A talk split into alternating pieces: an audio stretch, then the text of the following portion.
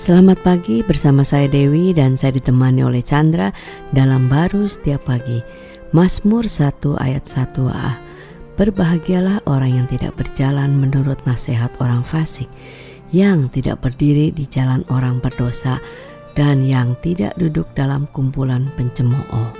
Wah, ini dikatakan di situ kita akan berbahagia ya kalau tidak berjalan seperti ini, tidak berdiri seperti ini, dan tidak duduk seperti itu, gitu kan. Nah, hal-hal yang demikian bagus aja. Masalahnya kadang kalau kita sudah dalam keadaan yang sulit dan mengalami tantangan yang luar biasa, kan kita lupa akan hal-hal seperti ini kan. Ya, kalau uh, kita lihat semua orang ya maunya berbahagia ya, untuk tidak melakukan hal seperti itu. Cuma keinginan yang baik sih ada aja, cuma kekuatannya tidak bisa, hmm, betul. Atau terbatas kan, uh, apalagi lagi masa-masa kepepet, ya udahlah bohong sedikit lah. Nggak apa-apa kalau sedikit. Iya, nggak apa-apa sedikit. Akhirnya mulai makin banyak, akhirnya uh, mau gua seperti ini, ngomongin orang, ngomongin itu, uh, akhirnya ya Uh, tidak menyadari bahwa dia pun tidak lebih baik daripada orang lain kan. Betul. Uh, maka itu uh, uh, semua itu bagus saja untuk uh, uh, tidak bisa di, untuk tidak dilakukan, tapi manusia nggak bisa kan. Hmm. Maka itu Tuhan Yesus datang, dia ngelihat uh, manusia terus bergumul ya untuk uh, benar tapi tidak bisa. Hmm. Nah, dibutuhkan adalah penebusan, karena manusia kan sudah jatuh dalam dosa. Akhirnya Tuhan yang menebus dosa dari manusia itu, sehingga dia punya hasrat baru dengan kekuatan baru ya, seperti ulat menjadi kupu-kupu.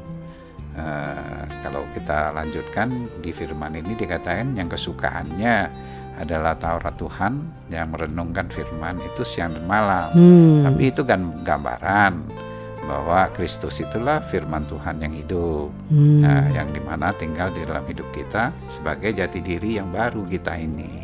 Wow, jadi istilahnya kalau kita baca keterusan itu benar-benar uh, sebaliknya ya, yang tadinya itu dikatakan tidak berjalan segini, tidak berdiri begini, tidak duduk seperti ini, tetapi ayat selanjutnya dikatakan uh, yang punya keinginan itu berubah banget kan, mau mencari Tuhan, mau merenungkannya hanya firman Tuhan, bukan me, me, apa, uh, memperkatakan pencemooh-cemooh orang gitu kan.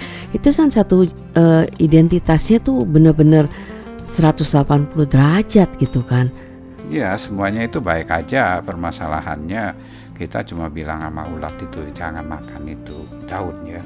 Ya, mungkin dia pertama dia dengar ya.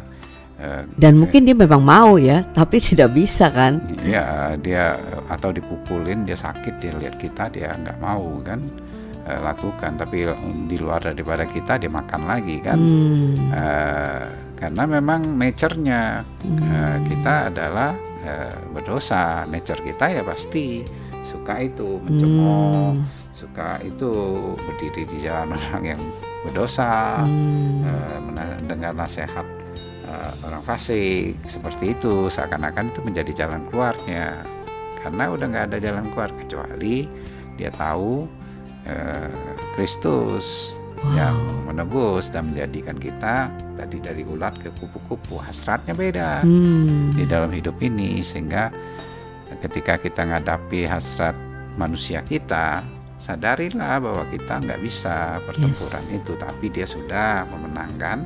Kita percaya kita sudah memiliki eh, hasrat dia, sehingga kesukaannya pun berbeda. Wow, amin. Amin.